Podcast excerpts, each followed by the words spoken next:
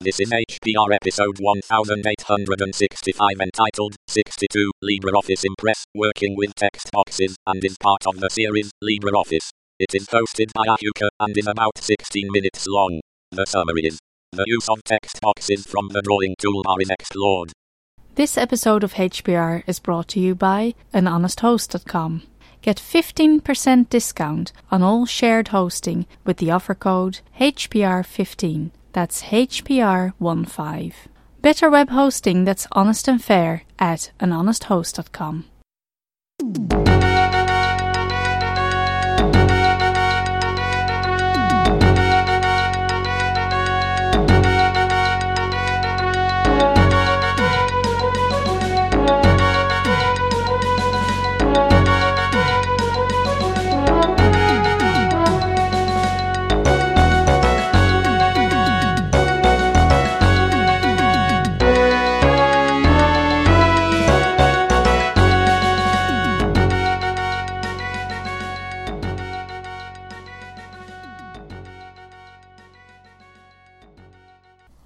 Hello, this is Ahuka for Hacker Public Radio, welcoming you to another exciting episode in our ongoing series on LibreOffice Impress. And what we want to do today is talk about working with text boxes. Uh, and that is something that we're going to pick up on from our previous tutorial where we looked at auto layout and those particular boxes. This is a little more freeform. Now, the thing about text boxes that you need to understand is that they are considered graphical objects. Uh, so they're controlled by drawing object styles. When you open up styles and formatting in the sidebar on the right, that's your first icon. Um, now, that can be a little bit confusing because the drawing object styles are shared among different LibreOffice modules.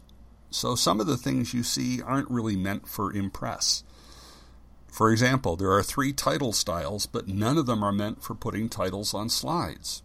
They're actually meant for putting titles on drawings, such as engineering drawings. If you wanted to have a slide title but use text boxes, you should select the title only slide layout. The title would be controlled then by the title presentation style, and then your text boxes be controlled by your drawing object style. Now, the idea of text boxes is to make it easier to present content that does not lend itself to bullet points and still have uniformity of appearance through the use of the drawing object styles. You have several styles to choose from here.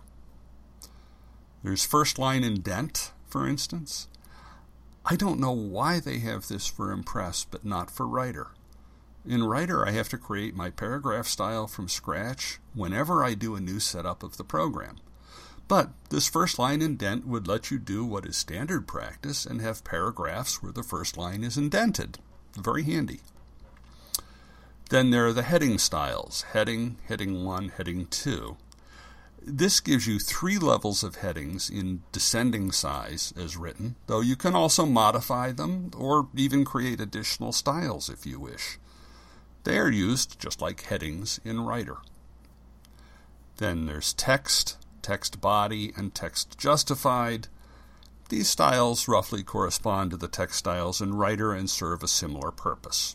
Again, they may be modified if you like, or you can create additional styles as needed. Now, how do you add text boxes? Now, there's really two ways to do that. First, you can do it from the drawing toolbar which is usually open and docked at the bottom of the screen. Just look for an icon of a capital T and click on it, then draw a box on the slide.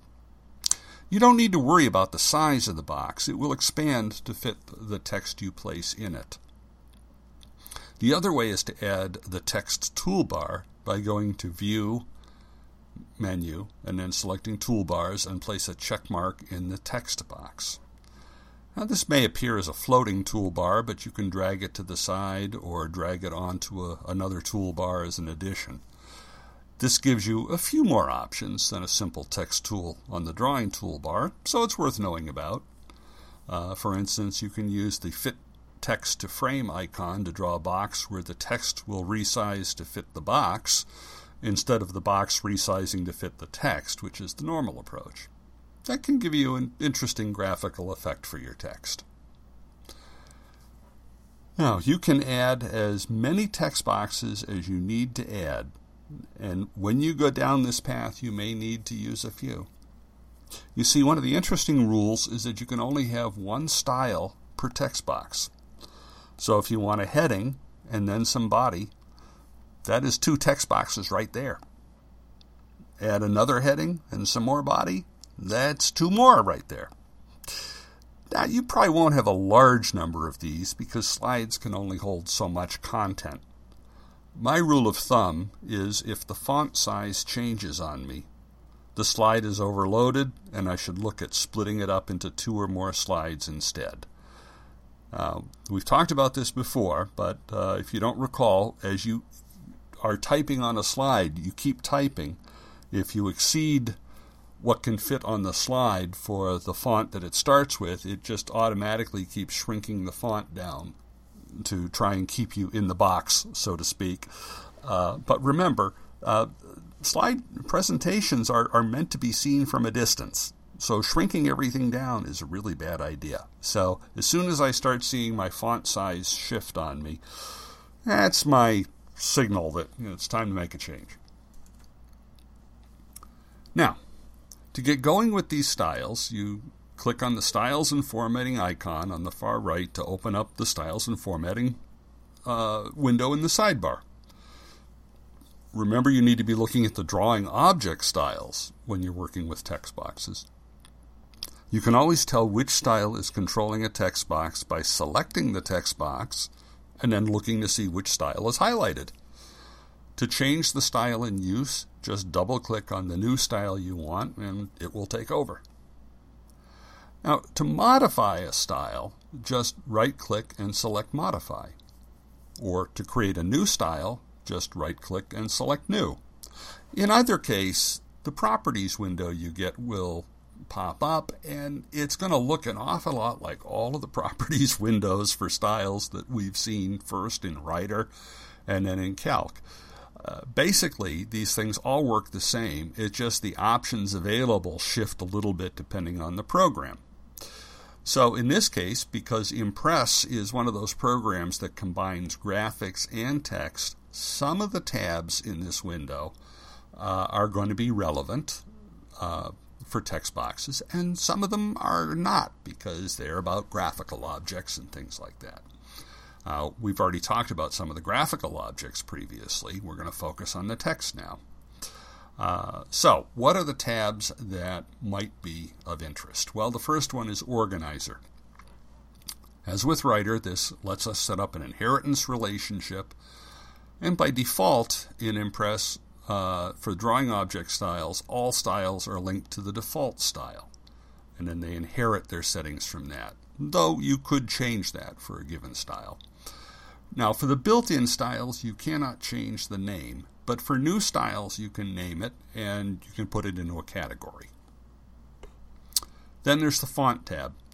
Now, this is the standard font selector you should be used to by now. So you can select the font family, the style, and the size here. Then Font Effect. You can choose a font color and remember that for Impress, which is graphical, that can be uh, actually very useful to be able to select a font color.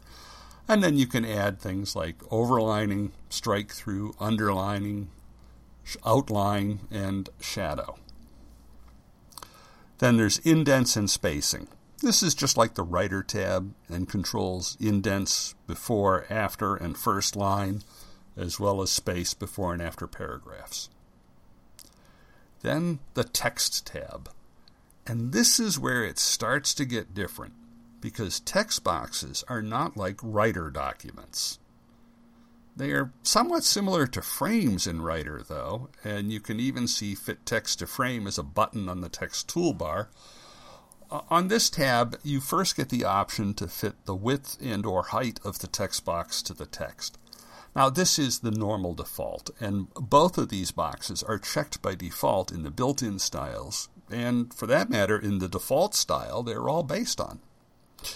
But if you remove these two check marks, you can see that there is uh, suddenly a check the box fit to frame that becomes available. Now, that would do the same thing as uh, that uh, fit text to frame button that we talked about in the text toolbar. This would let you draw the box exactly where you want it, and the text would expand in all directions to fill the frame. Now, the other options in the top section are for text fit into drawing objects of some kind and involve fitting the text to a shape, so they're not relevant for this discussion. Uh, we're just going to focus on what we can do with text boxes for this. Now, beneath this, you have spacing to borders, and that's kind of similar to a margin in a page. It specifies how much space needs to come between the edge of the text box and the actual text. Unlike a page margin, though, the space is usually fairly small. In the US, it is generally a tenth of an inch on the sides and half that on the top and bottom. Uh, now, th- this whole thing about US versus uh, metric, uh, I discussed this in my writer tutorial where I created a brochure using both American and European measurements. And there's a link to that in the show notes. Uh, you can see both the written version and the uh, a link to the Hacker Public Radio show that I recorded about that. Um, but if you need to know where to, to get this setting right, if for some reason, eh, now usually LibreOffice will pick that up from your location settings in your operating system. But if for some reason you need to switch, uh, maybe you're worth a you're working with a company that has offices in different countries. Uh, I happen to work for a multinational firm, so I understand the need to work with people in different countries, time zones, continents, and what have you. So uh, the way where you go to do this, you go to the Tools menu, to Options, to LibreOffice Impress, to General, and there uh, you will see a settings area, and you can change the measure, measurement unit to millimeter or centimeter or whatever you, you wish to use. Uh, finally, on this uh, text tab, there is a text anchor point for how the text is anchored within the text box. Now, if you've already checked the boxes for fitting the width and the height to the text, this isn't going to really do anything for you because there's no room in the box to move anything. But if you remove the check marks and make the box a bit larger than the text it contains, you can move the text within the box to match the anchor. Now, why would all of this be remotely interesting? Well, you know, you can do things like have text within a text box and have a colored background that is different from the slide and stuff like that. So it's worth knowing you have options for moving text within this text box. The next tab, Text Effects. If you have no effect selected, the rest of this tab is going to consist of grayed out options. But if you select an effect, you will see options become available as needed. For instance, if you select Scroll, the arrows will come to life to specify the direction of the scroll. You can be scrolling to the left, to the right, up, down, what have you. Uh, and there, you know, there's other options, blink and what have you. If not overused, some of this stuff can be effective.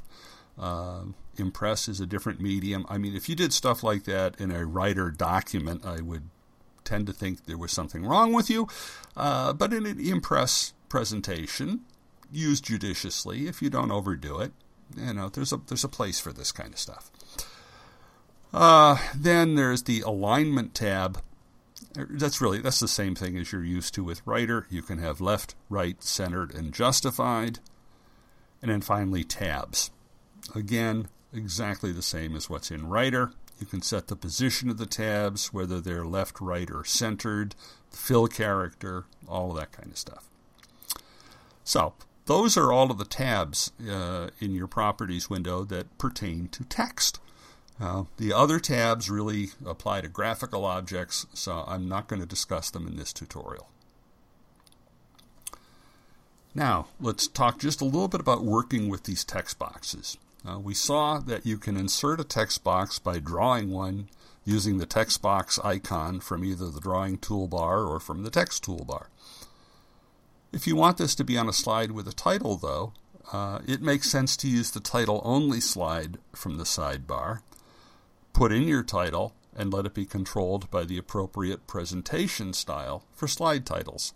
That gives you uniformity of appearance, and that is important. I know I've emphasized that in these tutorials, but you really want to have a professional appearance, and uniformity is one of the keys, and it's easy to achieve if you just take a little care. So, when would this make sense? One example I have used is when I am using quotes in a presentation. If I only want a single one off quote, I could just do that manually, but if I'm going to use multiple quotes, I would create a style for that purpose. And that means I really have to be using text boxes, since I cannot create styles for auto layout boxes. For a couple of small quotes, I could use the title only slide, then draw a couple of text boxes to put the quotes into. If I had several larger quotes, I might use the same slide, but multiple times with a different quote on each slide. Or maybe the quotes stand alone without needing a title at all, and in that case, the blank slide is the perfect choice. Of course, everything we said in the last tutorial about moving and resizing boxes applies here as well. You select the boxes in the same way and can move or resize them by using the mouse, the arrow keys, or the position and size dialog. So that's the, the text boxes from the drawing section. Um, so we've just spent two tutorials focusing on text. I really want to do at least one more to get into all the minutiae of formatting. There's a lot of good formatting stuff. Um, so I think I'm going to do that next time, and you know, then we can start looking at some of the other things we can do with our presentations. Um, you know, looking ahead, we've got stuff like object linking and embedding, tables, um, multimedia, who knows what. Uh, but for now, this is Ahuka signing off for Hacker Public Radio and reminding you, as always, to support free software. Bye bye.